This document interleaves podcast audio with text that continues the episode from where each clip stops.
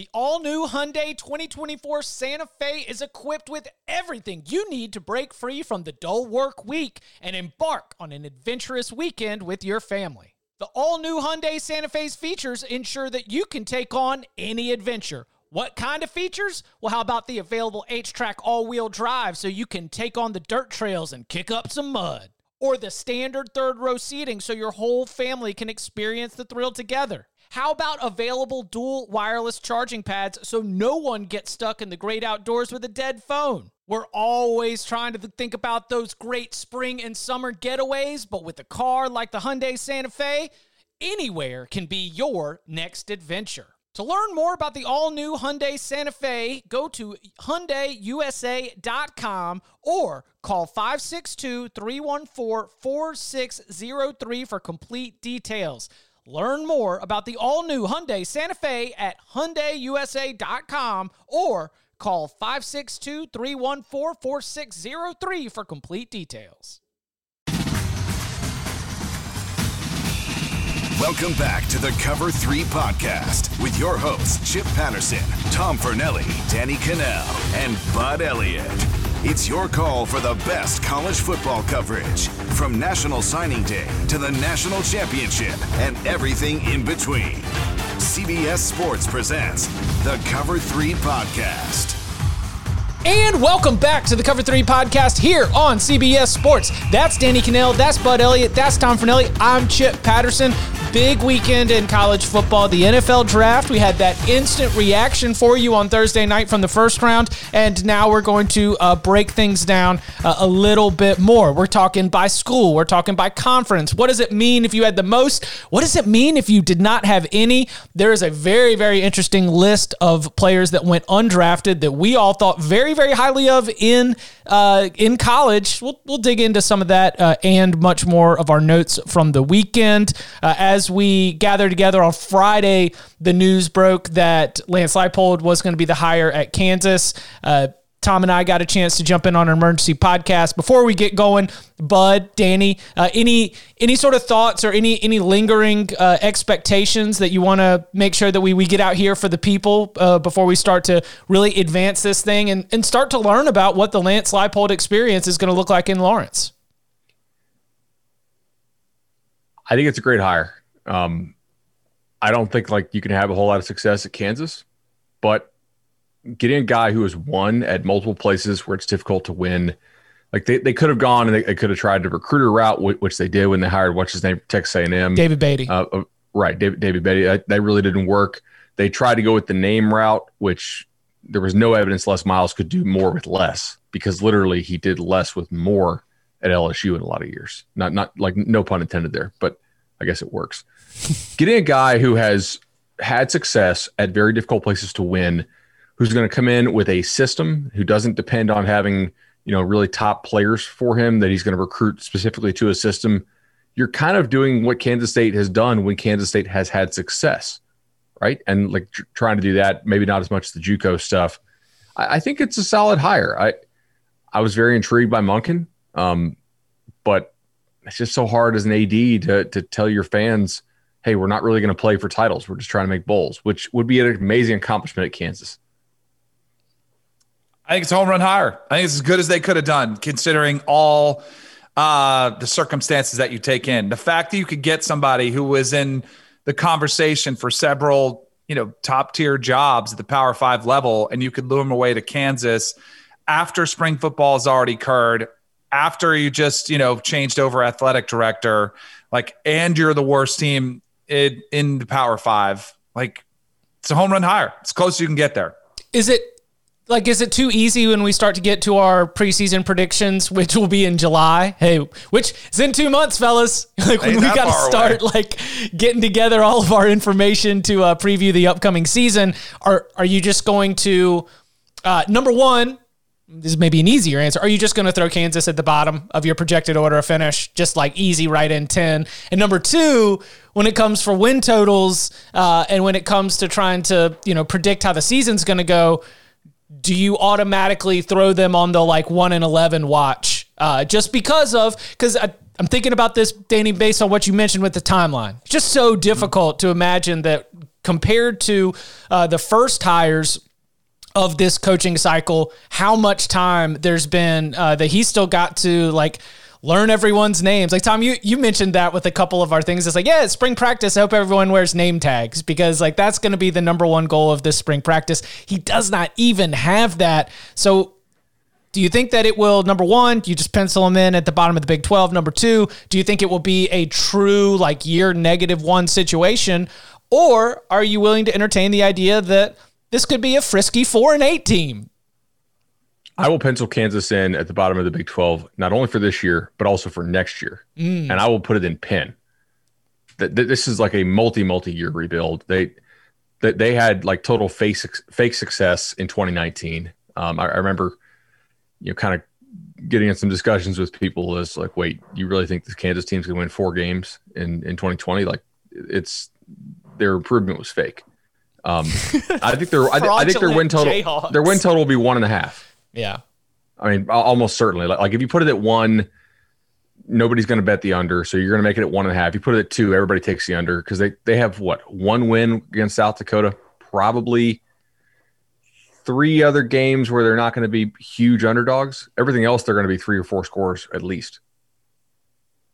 Yeah, I've got him in last place. Uh, I I don't know. I mean, if you look at when Leipold took over Buffalo, he took over a five win team, and he had a five win team in his first year, and then he went down to two and ten before like the build really started. And I think that if he's approaching this job correctly, I don't think that the first thing should be, all right, we got to win as many games as possible this year. I think that this is just, I don't know if it's a negative year one or just a year zero, whatever you want to call it. I think that the 2021 season for him is going to be figuring out, you know, the situation. It's like, yeah, I've got a football team, I've got a coach, and we're going to go play the games. It's not like they're going to, you know, tank the season or anything, but I don't think the overall focus is going to be on results in 2021 as much as it's going to be getting the process started. Mm-hmm. Creating a new culture. Like mm-hmm. this is a new start. I'll be curious. I'll be tempted if it's one and a half to take the over. Yeah. Uh, I'm I'm I'm I'm, I'm looking on the bright side here. Here's why. We have a little bit of a template for what Lance Leipold will be given because we had a lot of coaches last year. First year coaches didn't have spring ball. And they did have more meetings, but you can cram somewhat. I'll have to see what the win total is first. I mean, I'm not, I'm, they're definitely last in the Big 12. I thought the win total thing was a more interesting conversation. Like they're only two against here? Coastal. Uh, I need to see what the, so what would you put it at? One and a half? And you see, I'll make it, I, I, would, I would put it at one and a half. I'll go over. I think listen, I go over. I, and listen, yeah. if we talk about Leipold Do as like any Undertakers, I mean, let's let's go through this game but by Bud, game. you're on the under, right? You're no, I just set, I just set the line. I, I don't want. If uh-huh. you gave me uh-huh. two, I would take the under. Right. I would go under two. You want to go over two? No, I no. like the one and a half. I would take the over because yeah. I do think it might be like it could be a time to buy. Like I think Lance, like I think Lance Leipold is the right guy for this one. And if you can buy extremely low at extreme discount, and I think one and a half would be a discounted price, but I could see a lot of people penciling it. Oh, they're going to be 0 for 12. They're just going to, they're not going to win a game. But I think like Sam Pittman last year had a, a upside surprise and they were a, a castaway team. But I thought Sam Pittman was a good coach, would fit the culture, and they get their first SEC win in 20 tries or whatever it was. So I could see a similar scenario unfold with Leipold. But man, okay. that roster is so bare. Before before this evolves into yet another Kansas football podcast, I just like they play South Dakota to open the year. We can't even assume that's, that's a, a good yeah that is a good FCS team as I'm learning from uh, this yeah. last couple weeks. And Kansas has lost to these teams in recent years, and then they get at Coastal in their second game. They've lost to Coastal, I think, two years in a row now. That is yeah, correct. They're for two. Then it's Baylor at Duke, at Iowa State, Texas Tech, Oklahoma, at Oklahoma State, Kansas State, at Texas, at TCU, West Virginia. Are you guys still so sure about the over one and a half? I, the play is that if you really believe in this like culture, and Tom, we talked about it in the reaction pod, that sometimes we find ourselves a little bit uneasy on how hard we are leaning in it as something that matters, but we acknowledge that there is something intangible to being able to lead and inspire and organize and have everyone focused on the similar goal, working in lockstep, and that matters. And it seems to be a big piece of why you like Lance Leipold. If I'm going to buy the culture, then yeah, there's absolutely one Big 12 opponent that is going to be a little bit like looking past them or playing down or uninspired. And like you gotta if you are Lance Leipold, you're circling like the most winnable games on the conference schedule, and you're just going all in. Because if we can get one conference win and avoid that being a little 0 and 9 for your year one, then that that is something that I think is uh, is is worth maybe considering that uh, that he'll be able to go and get you one Big 12 win. It would be awful for the team they beat right? Like that would be the thing. Texas, is yeah. yeah. it's probably going to be Steve Sarkisian in Texas if we uh, if we want to actually consider what would be. It would be hilarious if Kansas's one win with Lance oh. Leipold was against Steve Sarkisian in Texas. I'm going to go ahead and jump on the Jayhawks and the points as soon as they said it. But I do think I that's think my argument. I think 2021 for them will probably really largely depend on how much of his staff is coming with them. And we still don't know that at this point. Yeah. Yeah. Okay. Uh, yeah. So another 10 minutes on the Kansas Jayhawks here in uh, 2021. What a time to be alive. All right. NFL draft. Danny, how was it on the uh, the fantasy football draft watch party? A lot of pieces, a lot of talent. Uh, what what was your uh, overall? I guess from that Thursday night as well, but then also just from uh, from the NFL draft as a whole. It doesn't even have to be college specific, but how'd you feel coming out of the weekend? So this weekend is always an interesting weekend for me because I know my Twitter feed is going to start you start getting a little riled up because of the SEC's run in the NFL draft. So I might have like lit a fire and like just tossed the match in uh, just a total blaze and then ran off and watched it burn because uh, after the first round was there, uh, you know, the SEC had the most players drafted of any other conference, and they start coming out. And I said, well, if you take out Bama, is it that impressive? It's the same as the Big Ten. It, actually, the Big Ten had more in the first round. And so after the entire draft plays out again, if you take out Bama, the gap doesn't look quite as wide. And there were all kind of, you know, then I'm just getting pelted with just uh, just all kind of bombs coming in at me. I'm trying to dodge them, so I just get out of there. Um, and clearly, yes, if you took Ohio State out of the Big Ten, if you took Clemson out of the ACC, like the top tier teams, if you take Pitt out would, of the ACC, because Pitt right, led right. the ACC had, in draft yes, picks, they had six, which was really impressive. But the the storyline, the mantra of the SEC is so dominant because they've had this run. I think it's a master marketing job by the SEC because it helps them in recruiting because they're all selling, hey, if you come to the SEC, look, we have the most players drafted every single year. Um, it helps in the perception of them. Everybody loves to talk about it. Like when you dive into the numbers, and you guys may say you're completely off your rocker, like they have on average 15 to 20 more players drafted than next closest conference. The difference in those is probably a bunch of guys that were drafted in the sixth and seventh round. We saw kickers and long snapper, snappers drafted. Like, does that really matter that much? Like, I, and like, you know, is that a problem that they're dominating that much? I would say Alabama's dominance in the draft is a way bigger problem than the SEC's dominance in the draft history. Does so, that make sense? Al, well, I think that Alabama just deserves the headline for tying the Miami class. Like six right. first round picks ties Miami for the most first round picks. Eight picks in the first two rounds is the most of all time. A bunch of teams had gotten up there to have seven picks in the first two rounds, including Alabama, which did it in last season 2020 lsu did it last season 2020 was seven in the first two round and alabama in 2017 all had seven uh, six times overall but eight players in the first two rounds like that's that's a little bit, um, yep, that's unique. That's going to push that SEC count, which, as you mentioned, 65 players drafted in the first 259 picks. That is the most by any single conference in the common draft era. So 65, new record just set by the SEC. The previous record was the SEC, which had it with 64, so just one less than that. Uh, that included Josh Allen, Kentucky, not Wyoming, Josh Jacobs, DK Metcalf, AJ Brown, Quinnen Williams. And then in 2020, the SEC again had 63 picks, as did the 2013 SEC draft. I'll I will say that this particular run, where you've got you know uh, 64 in 2019, 63 in 2020, then 65 here in 2021. I, I think that that's a little bit of an outlier, probably driven by Alabama. If Alabama's going to have record, be setting records as a school, then those are going to be those extra three, four, five picks that are going to take the SEC over the top.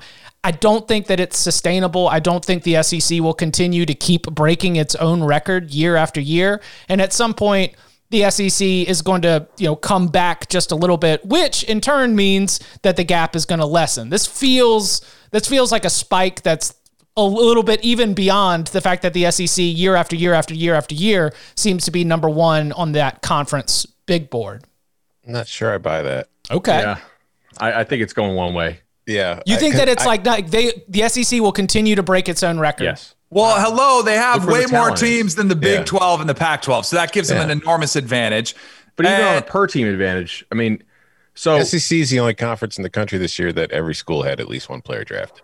I mean, fir- first round picks the last seven drafts. So basically, our- se- like- since Louisville joined the ACC, SEC 73, ACC 39, Big Ten 39. I mean, it's not Well- close. But like to your point, Tom, because I love they love running that line too. Does that mean Vanderbilt's a good team? No offense.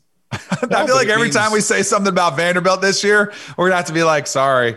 No, They're but like- it, it shows that like I I under I agree. I think Alabama f- kind of like the results on the field carries the load. Like it is Yeah. the big deal, but there's still just far more depth to that conference from a talent level because if we look, the SEC had 65 players drafted.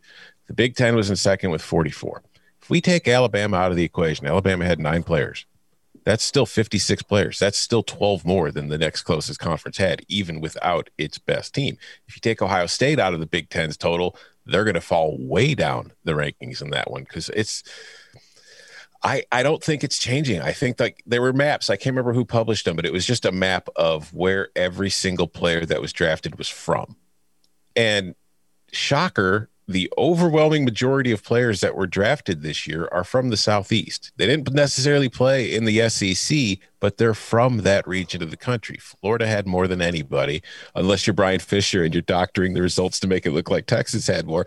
But like that, that entire region had more players produced that went to the NFL in the draft. It's only natural that that region is where the schools are and where those players are mostly going to go. And then you combine the actual results of the conference. I don't see it changing anytime soon. Was there is a, a way, I think, and it would be if Texas and USC and Florida State and you know maybe like Michigan, if they're turning more of their highly rated recruits into first rounders, that that's the way you could cut into the SEC's lead by a little bit. But nobody will overtake them. Like the talent in this country is becoming more concentrated on the Southeast, not less. We have less talent in California than we used to have. We have less talent in the Northeast and the Midwest than we used to have. Like I so you think it's Yeah. like that's uh, the, tr- the trend is exactly the opposite of what Chip and Danny are saying. I think like no, it's no, going I, in wait, one wait, direction. wait, wait. Don't but I I wasn't saying the trend is gonna change. I was saying we read too much into the trend as determining national champions, determining teams that get to the playoff. Like that byline helps them tremendously. And it is a fact. And I don't think it changes. But because Vanderbilt gets a player draft, it doesn't mean their schedule's a gauntlet. Like that's the thing that bothers me. It's oh, it's the toughest. Like you look at the Texas A&M schedule next year is not that bad. Like yeah, they No, got to play it's- it's Bama, pretty which is brutal. Like, but that's that's the the storyline of oh, we have all these players drafted. We're the toughest conference. It helps them tremendously in a sport where perception matters and rankings matter. Preseason rankings matter. So that was. I don't think it changes. I think the SEC's run will continue, and I don't think you know. I think you could maybe cut into it a little bit, but I don't think you'll ever like. I think the SEC will have the most players drafted like I for the next ten years, fifteen years, Yeah. uh, forever. But I think to like further go into this, like this is a this was a number from Peter Burns who was just clearly gosh. trying to troll. I set him off too. Like I, I'm Yeah. sure I, he's out. This- he's out at me. I, This, this was nothing but a troll tweet, but there is something to it that I think you can't ignore. It's it was draft picks faced by college football teams during the regular season last year. Georgia faced 43, Alabama faced 42, A&M faced 41, Clemson 34, Notre Dame 32, Oklahoma 17, Cincinnati 13, Ohio State 9. Mm, How many games did Ohio State play? Uh, six. Wait, was this the regular exactly. season? Yes. Yeah. So, that impacts it. but if you do it by game, so that's 4.3 per game for Georgia. If you divide Ohio State's nine games by six, that's one and a half. It's still nearly three times as many on a rate. So This is regular season only, or, or counts the playoffs? he- he Regular. last regular season.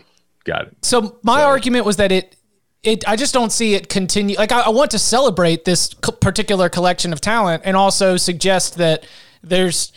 I mean, it, it would blow my mind if we just continue to see it where 66 gets broken in the next year or two, and then it becomes 67, and they just continue to like push this out more and more and more. Like I think that landing somewhere at like 63 or 62, that wouldn't be uh, a huge surprise. And I think that maybe the the path that you mentioned, Bud, is a little bit more of seeing these other uh, programs that get players who are projected to be top picks and actually uh, providing the kind of environment where they develop into that, where they end up matching some of their projections. So, speaking, oh, go ahead. Is there one thing I can one more thing to bring up that kind of goes to the point you and Danny are trying to make that gets kind of lost. Now there is context of when the players have been taken, but as far as that gap closing, in the last three years, because we spent so much time talking about that Alabama 2017 recruiting class and how amazing it was and all that stuff, and it is because again, all those first rounders. Eight first round picks from one recruiting class. Mm-hmm. Stupid. Alabama has had 28 players selected in the last three drafts. Ohio State has had 28 players selected in the last three drafts. So if you want to look at it from that angle, when it, it's, I don't, it might not be so much SEC as it could be college football playoff. If we start looking at the draft from playoff schools compared to non playoff schools, Ooh, oh, that's a I great I bet you're going to see a out. big kind of correlation in the trend there. tweeting it out right now. Someone, hey, no, you just got a segment for uh, the radio show tomorrow.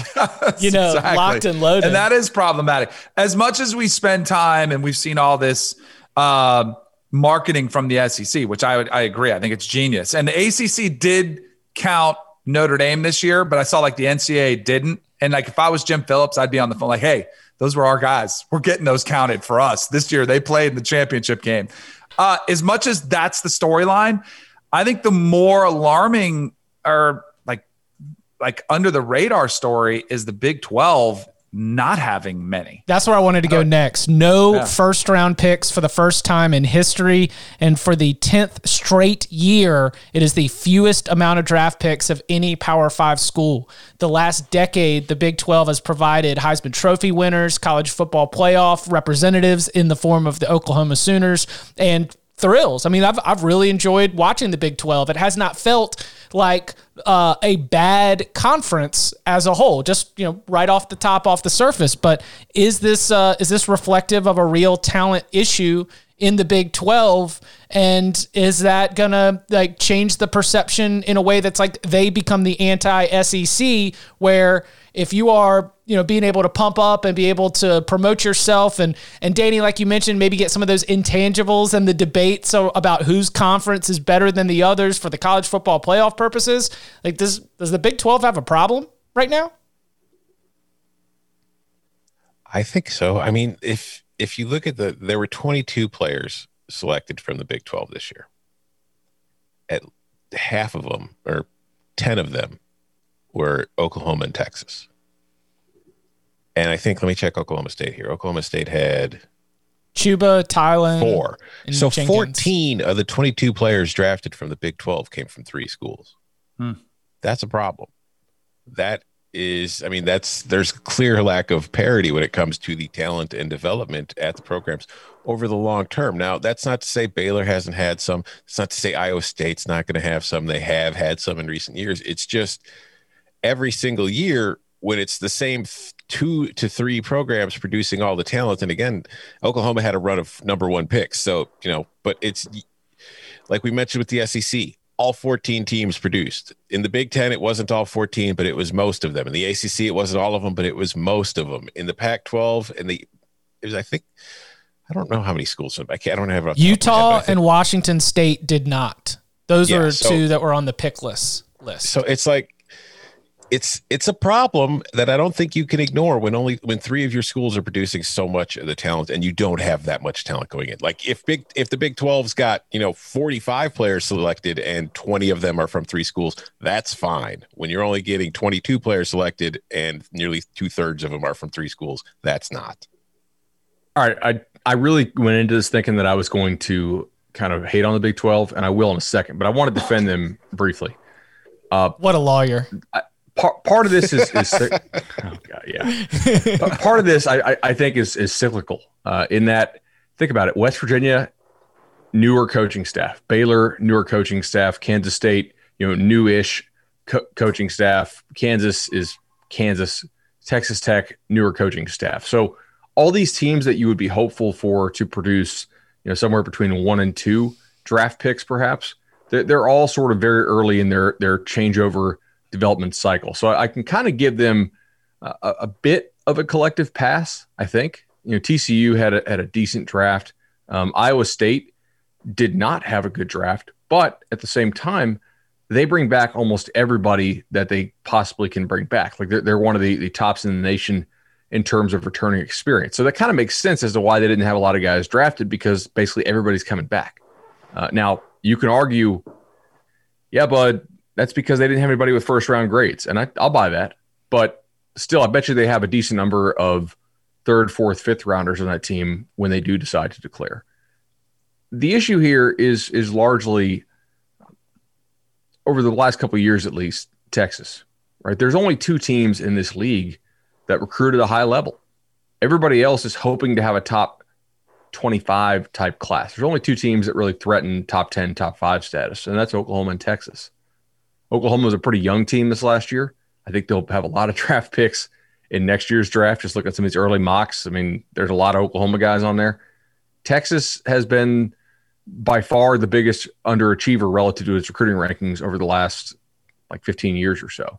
And if they get that figured out, the league looks a hell of a lot better. If they don't, then the league will continue to lag. Do you have confidence that Sark and that staff are going to be able to create a little bit of a better conversion rate? I would probably buy Texas if I could right now and buy the Big 12 uh, as a whole, not to catch the other leagues, but but to close the gap between them and the Pac-12 somewhat. Uh, I, I, think I think he'll be able to do a good job there, but then again, I, I thought Tom Herman would do a good job there, and th- that didn't work out. So, see, part of the concern for me though, from the Big 12, is like, yeah, Oklahoma and Texas are the only two that really recruited a level where it's like, you know, you're spitting out you're spitting out draft picks whether you do anything with them or not. The players are just that good at that point. It's kind of like like Michigan right Michigan. now hasn't been winning a ton of games, but they're still churning out plenty of NFL draft picks because they're getting a ton of talented players. But like when you look at the rest of the Big Ten, there's a lot of schools in the Big Ten that don't really recruit to the same level as Texas or Oklahoma. They're kind of recruiting at a similar level to Big 12, but they're churning out draft picks because they are developing the players. Like Iowa, Iowa doesn't recruit wonderfully. It's recruited better in recent years, but its draft pick to recruiting ranking is probably you know above average. I think Wisconsin recruiting ranking to draft picks produced is probably above average. The Big 12, and maybe this is what Iowa State's becoming. And maybe to your point, Bud, because there has been some coaching turnover there lately that nobody's really been able to get that established. But the Big 12 doesn't really have that program yet. And other Power Five conferences have multiple versions of them. Coming up on the other side, we take a look at some of the interesting college angles to day three and turn the page with some very, very, very way too early 2022 thoughts, guesses, predictions, and more next. The perfect combination of versatile athleisure and training apparel has arrived. Thanks to the visionary minds of New Balance, Clutch Athletics, and Rich Paul, the designs reflect the heart of the athlete and the spirit of the community. With rising defensive football stars Will Anderson and Chase Young on the roster, Clutch Athletics brings the best innovative gear to all athletes, giving them style and performance on and off the field. Learn more and purchase Clutch Athletics at newbalance.com. Okay, picture this. It's Friday afternoon when a thought hits you. I can spend another weekend doing the same old whatever, or I can hop into my all-new Hyundai Santa Fe and hit the road. With available H-Track all-wheel drive and three-row seating, my whole family can head deep into the wild Conquer the weekend in the all-new Hyundai Santa Fe. Visit HyundaiUSA.com or call 562 for more details. Hyundai, there's joy in every journey. Okay. So I was, you know, watching things unfold and, and there was a lot of a lot of names where you're like, man, he hasn't been drafted yet. He hasn't been drafted yet. I could I thought this is one of my favorite players. And it kind of felt like all at once, the entire NFL. I you know, I don't know whether the you know, on on day three, some guys just don't show up. You know, you delegate something, but it's like all the college football fans in these war rooms. I think they finally got um, hiring, firing power in the fifth round. Okay. The fifth round is really where I felt like I was like, this is where the college football stars show up. Brevin Jordan going uh, at 147 to the Houston Texans. Kenneth Gainwell who, you know, was one of the most explosive uh, all purpose backs in all of college football, goes at 150 to the Philadelphia Eagles. Caden Sterns, you know, a little bit of injury issues, never quite uh, flashed, like, never quite lived up to the way that he flashed at Texas. Uh, you look at Isaiah Loudermilk from Wisconsin, Daviyon Nixon, one of the best defensive players in the entire country last year from Iowa. He goes to the Panthers. Shaun Wade, who, like going into the college football season, we might have guessed would have been in that conversation for first round or at least being in, in one of the top cornerbacks. He goes in the fifth round. Uh, you take it down just a little bit farther. Farther, you got Richard LeCounte down there, Daelin Hayes from Notre Dame. It was like fine. K, KJ Britt from uh, Auburn. What? Did you see who the last pick of the fifth round was? Last uh, pick of the fifth round, uh, Ben Mason, a fullback from Michigan. Yep. Yeah, I, I, wouldn't consider him on my list. He was he didn't make my list of uh, college football stars who finally went off the board. But like Shemar Jean-Charles, the linebacker from App State, he was another one. Time low man trophy winner. Chip, come Listen, on. Listen, come on. Come on. so it, uh, I guess the the ones that stood out from that, like, um, you know, Daviyon Nixon was not a highly recruited player. He like worked his way and, and sort of finally turned in that star performance uh, during the 2020 season. But Richard LeCounte um, and Shaun Wade are both part of the class recruiting class of 2017 which had, let's see, Josh Kaindoh went a little bit late. Dylan Moses was not even drafted. Trey Smith went late. Wade went late, Jacoby Stevens went late, and Richard LeCounte went late. What what do we have to be able to, you know, there's injury issues for Dylan Moses. Like, how, how do you explain away, or did the NFL make some mistakes with some of these players that were highly recruited, stars at the college level, slipping all the way down to the fifth round? My theory, and I think with with Moses, a lot of it was injury. But my theory is these are really talented football players, right? They were really highly rated recruits. Who are the type of players who would benefit from a combine? Talent, athletically gifted players. Mm-hmm. That maybe didn't have the greatest tape or the greatest production at times. It kind of hurts their stock, especially when you're looking for like the upside kind of plays.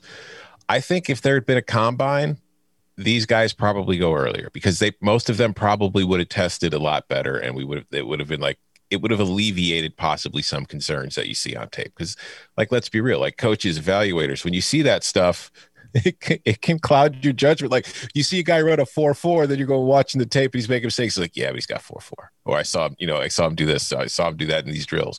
So you believe in there's more of a chance that it could work. Whereas if you're not seeing any of that it there's there's not as many pluses in the columns for when you're evaluating based on that. So I think that definitely hurt. The stats from college don't count. I mean, like you can't take them with you.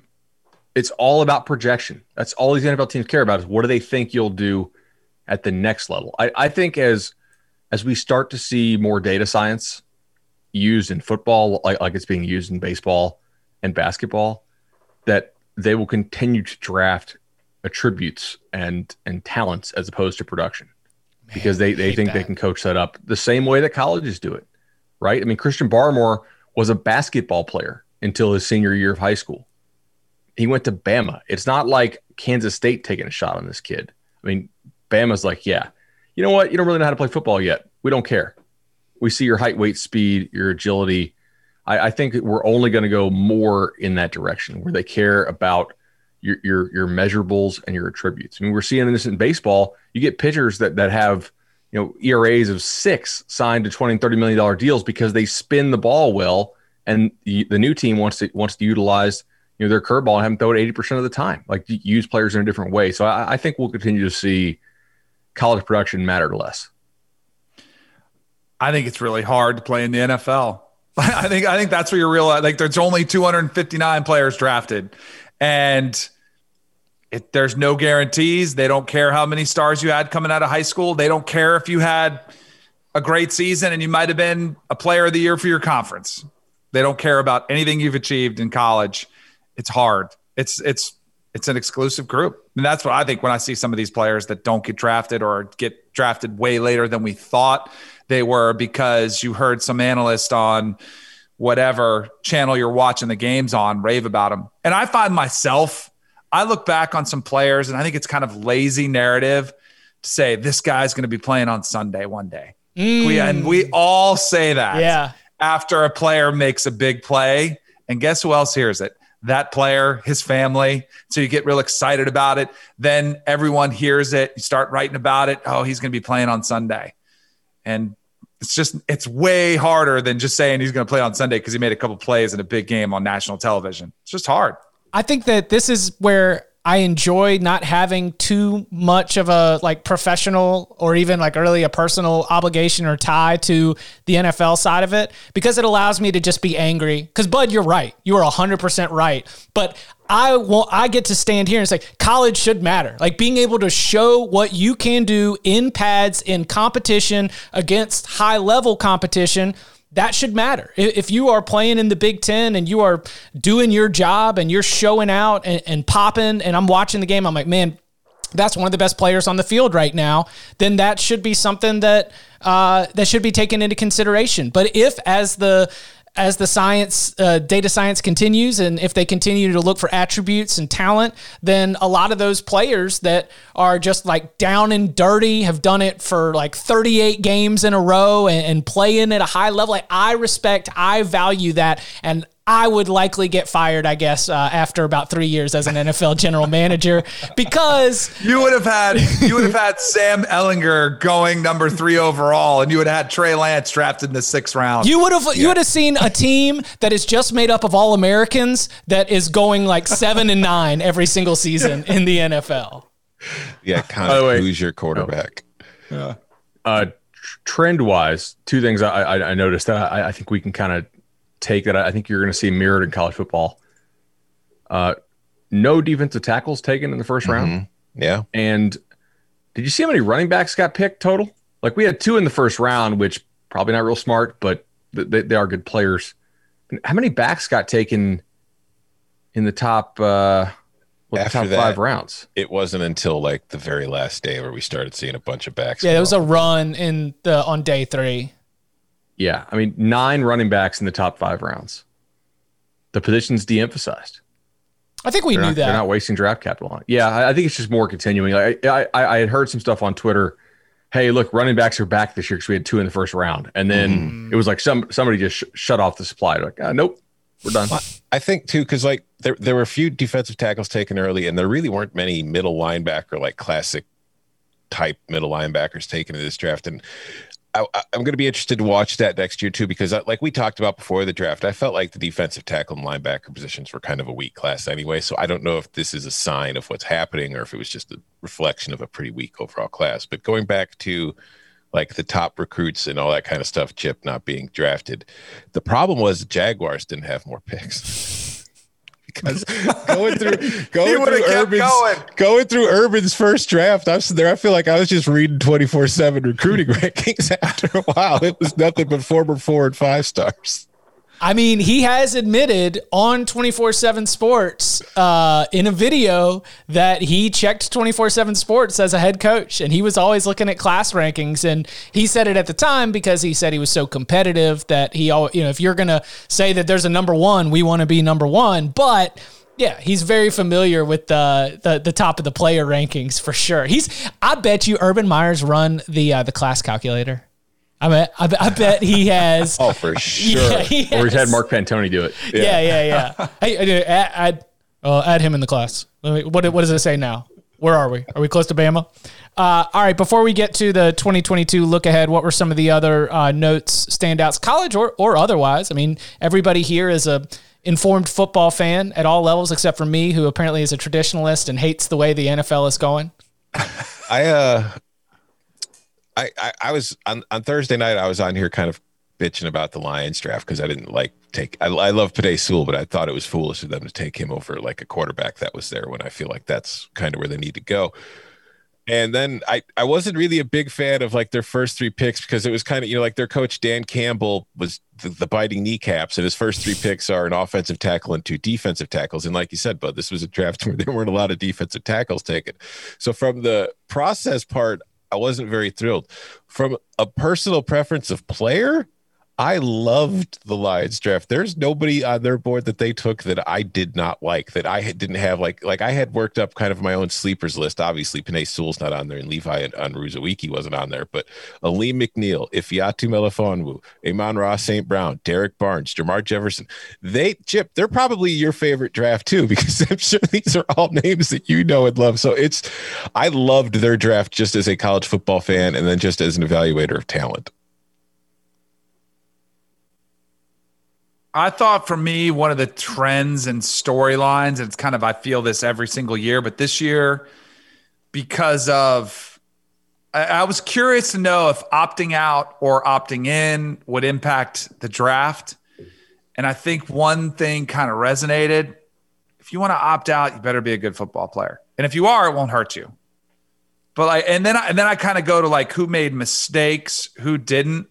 And there's one player that stood out to me that made a massive miscalculation. Whoever told him, and if it was truly for COVID, then that then discount this doesn't mat this doesn't apply.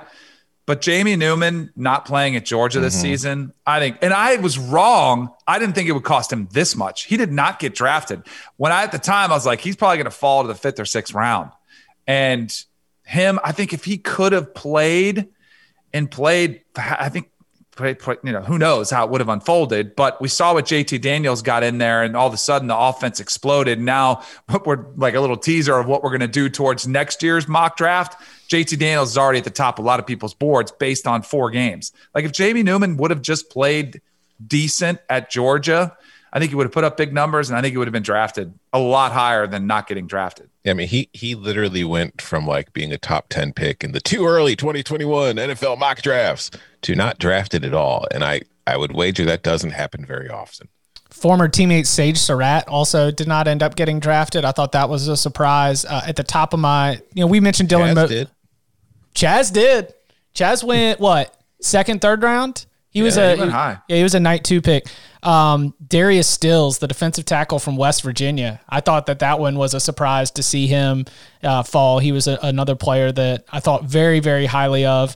Uh, Marvin Wilson, Drake Jackson. I mean, just some uh, Trevon Grimes. The, there were some names on the uh, on the Chip Patterson. I'm obsessed with college football, and uh, I, that I just you know I, I, I did not expect to to see them like wasn't necessarily considering a first round, but to to make it all the way through, uh, even the compensatory picks, even the fifth round when the college football fans got to take over the war rooms, like to have all those picks come by and not have those names, I I, I found it to be a big surprise.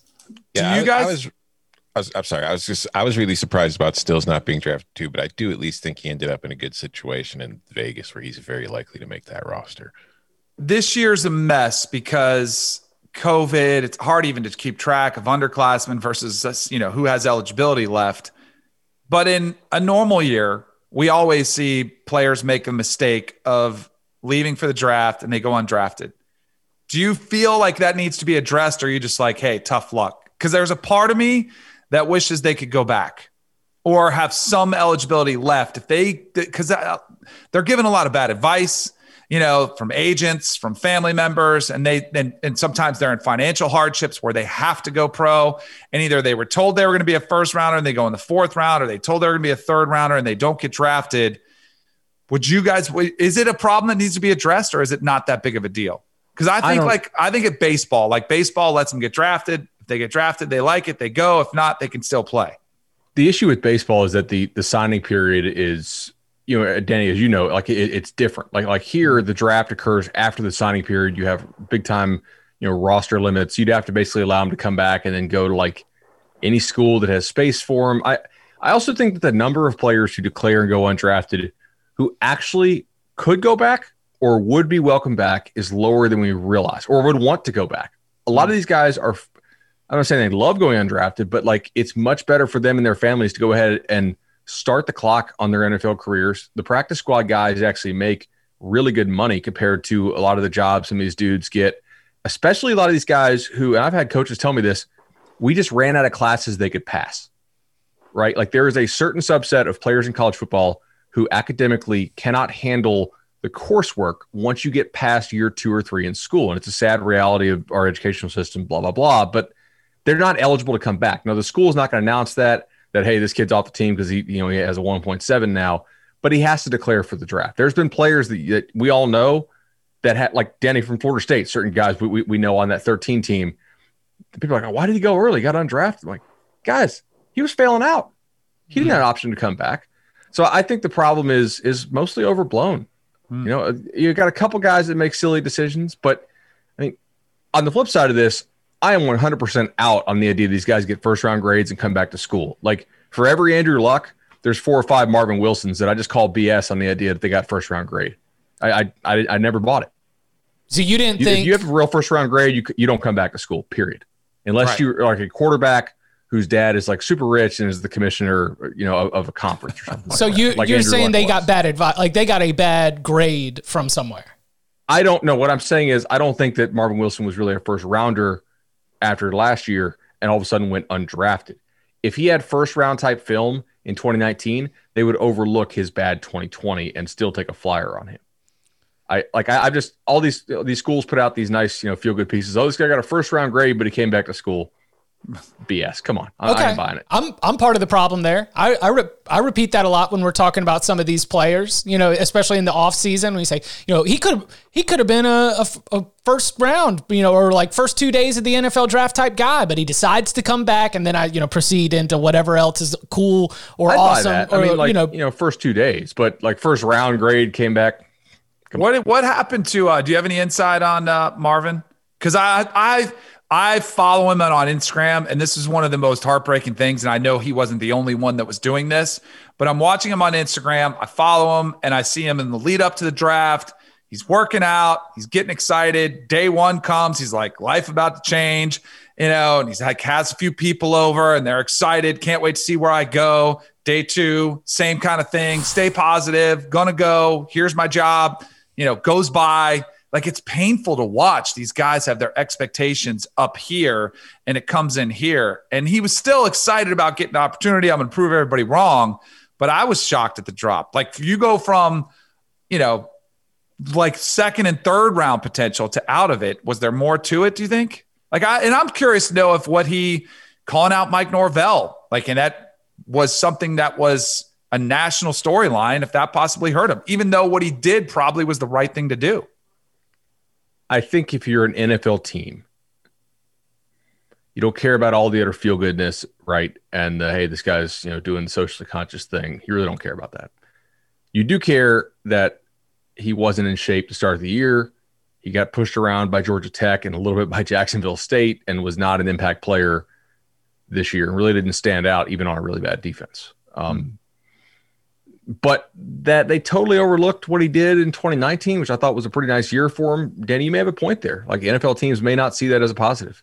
At the the very least, he did get 192 guaranteed Yeah, grand from Cleveland. So that's a nice. Yeah, it's a great. big chunk. Still for- for rather be drafted, but for UDFA, that that kind of tells you how at least Cleveland feels about his talent. and I think With that's where- Grimes, I think it's just the route running. He's kind of a one trick guy. I think Same with Tamorrion Terry, kind of. I think that the, for the the UDFA and like whether you should come back, I was gonna say like isn't I mean Danny isn't a even a fourth round pick probably not guaranteed a roster spot. Like you still got to No. go out there and battle with uh, the undrafted free agents and other guys that You are just have out the there. edge. Yeah, You have the edge over the undrafted free agent, but it's not going to like if it's even, they'll keep you because they have invested in you. But it's it doesn't guarantee you Did you anything. guys see that Bama just took Jameson Williams the the Ohio State Yes. transfer at receiver. hmm Like just There now? was, Yeah. there'd been some hope that he was coming to Champaign. Then as soon as I saw Alabama was interested, is like, well, there goes that hope.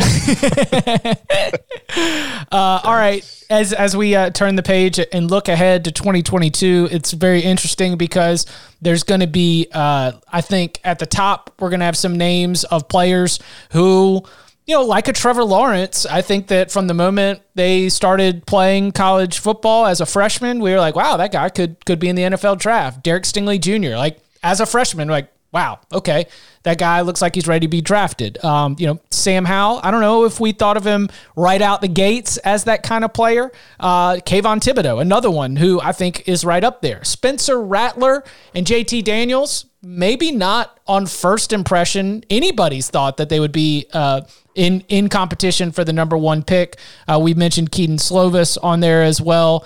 I think you got to look at uh, Dude, Tom doesn't even have Spencer Rattler starting after man, week five. Caleb He's- Williams show, baby. getting benched.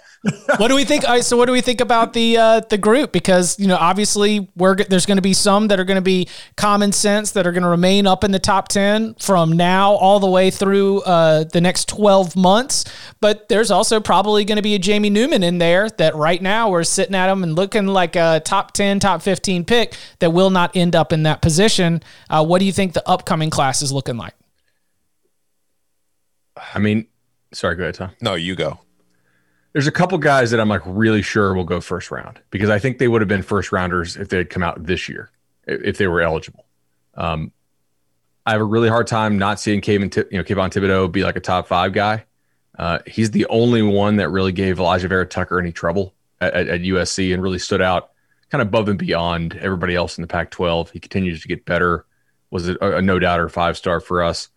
And, and I think Derek Stingley, based on the ball skills, the measurables, what he showed in 19, you know, the fact that I don't think he was as bad as people thought he was in, in 20, playing through some injury stuff. I'm not sold on these quarterbacks, but they'll get pushed up and go because that's what the NFL does. Because if you don't have a QB, you, you, you can't play. So, Were you sold on Zach Wilson a year ago? no, hell no. He had I- 11 right? touchdowns, I mean, nine interceptions. I'm still not sold on him.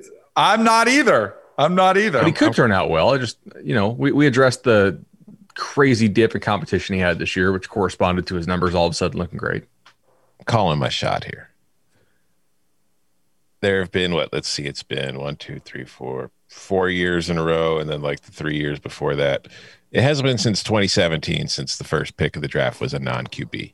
2022's first pick of the draft will be a non QB. Would it be uh, Thibodeaux? What that about a a player? guy? Mm-hmm. Yeah, it'll be it'll be Thibodeaux or one of the defensive like edge rusher types, or maybe an offensive tackle. Though I don't know who that would be just yet. It's just when I look at this QB class, and again, the concern here is that somebody either blows up and comes on the scene and then gets pumped up to number one, and the value of the position, it's usually going to be the number one pick. It's just like going into last year, tank for Trevor. The year before, tank for Tua, tank for this guy, tank for that guy. Who's the tank for guy? Nobody's out here saying tank for Sam Howell. He's a good player. He's a good prospect. Nobody's out here saying tank for Kedon Slovis. Nobody's saying tank for Spencer Rattler. There's, there really isn't a guy who, whether they end up as the number one pick or not, you know, is still a first round pick. I don't know who that guy is in the next class, which is why I, I thought like another part of the reason I thought with the Lions with that Penei Sewell pick, I felt like if you were going to take a QB, you were much better off taking one this year than you are next year. So you're saying it's tank for trade assets. All we're tanking for is for the ability to have some leverage and to have something that we can trade down or trade out of for somebody who gets panicky and falls in love with the quarterback.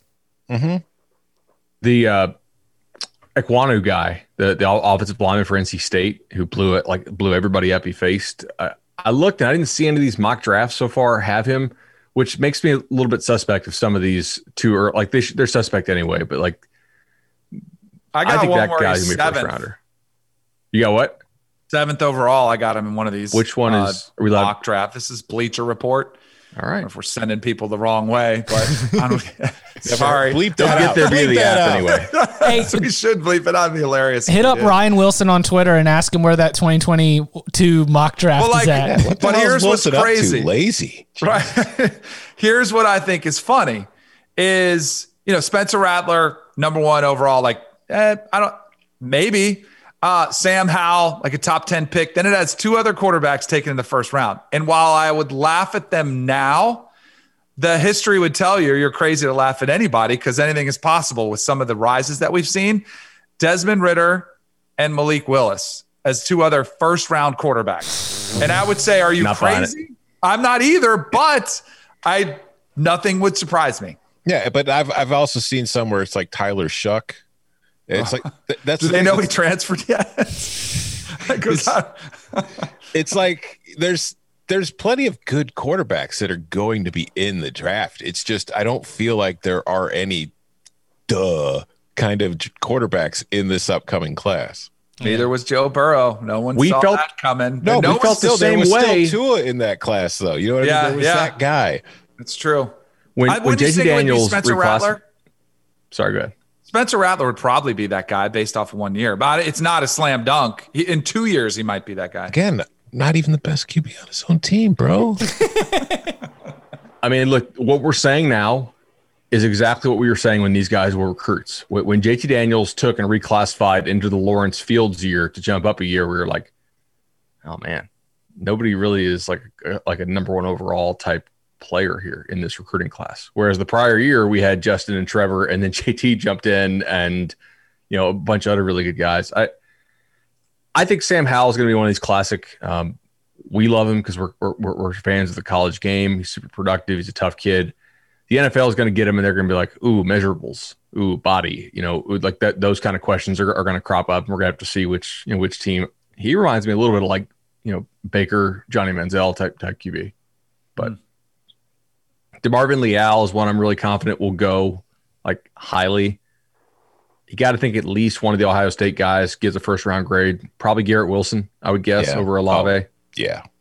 They Um, might although- both go in the first round, but I think Garrett Wilson is going to be like the top 10 receiver. Zach Harrison is the question mark because if he looks super, super dominant, then he could be a first round pick. But if he's not even the best edge rusher on that Ohio State line next year, then I don't, I don't know. You Gonna think of Tyreke Smith? Maybe. Kaiir, Kaiir Elam too. I, I- think is one who is I'm not gonna say he's a lock, but you you you have you have the NFL pedigree w- with his uncle and his dad Abe. You know, his his, his uncle is is Matt Elam, uh, the guy who played for Florida. He's always had good technique. Really, really hard worker. Like does the does the little drills where, where they're not filming for the one on ones. Does those just as hard as he does the other drills. I, I and he's also six two as a corner, so I feel fairly good about that one. I think defensive side too. I, I, I 'cause with the way the position is changing and what teams are valuing, I think Notre Dame's Kyle Hamilton's probably a pretty safe first round pick next year too, barring injury. Agree. But it'll be interesting. I mean, you know, you mentioned DeMarvin Leal there, but I, I'm I'm curious about the defensive tackle, the middle linebacker. Uh, it's it's as though we really are more concerned about the edge. Like we've given up on the middle. We're like, okay, let's let's get everything conserve, eh, get everything locked down on the perimeter, uh, and then funnel everything to the middle. Uh, the value on having those really dynamic players at middle linebacker and interior defensive line uh, just didn't didn't seem to show up at least in the NFL draft. Again, I feel confident about Leal, but the rest of that position will definitely be something I'll be curious to see how it evolves.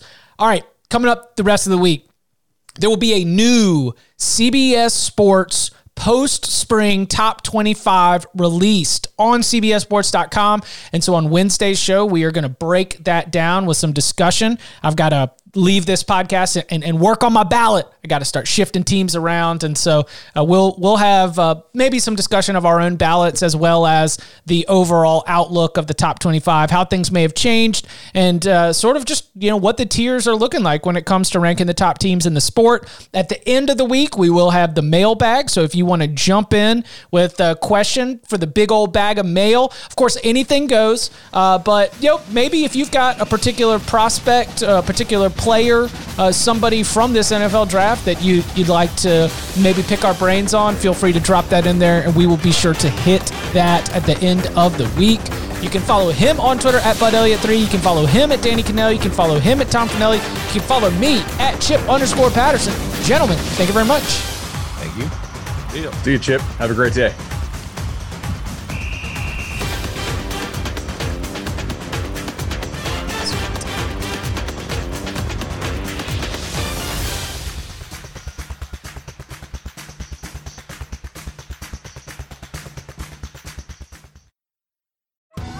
Survivor 46 is here, and so is On Fire, the only official Survivor podcast. And we have a twist this season.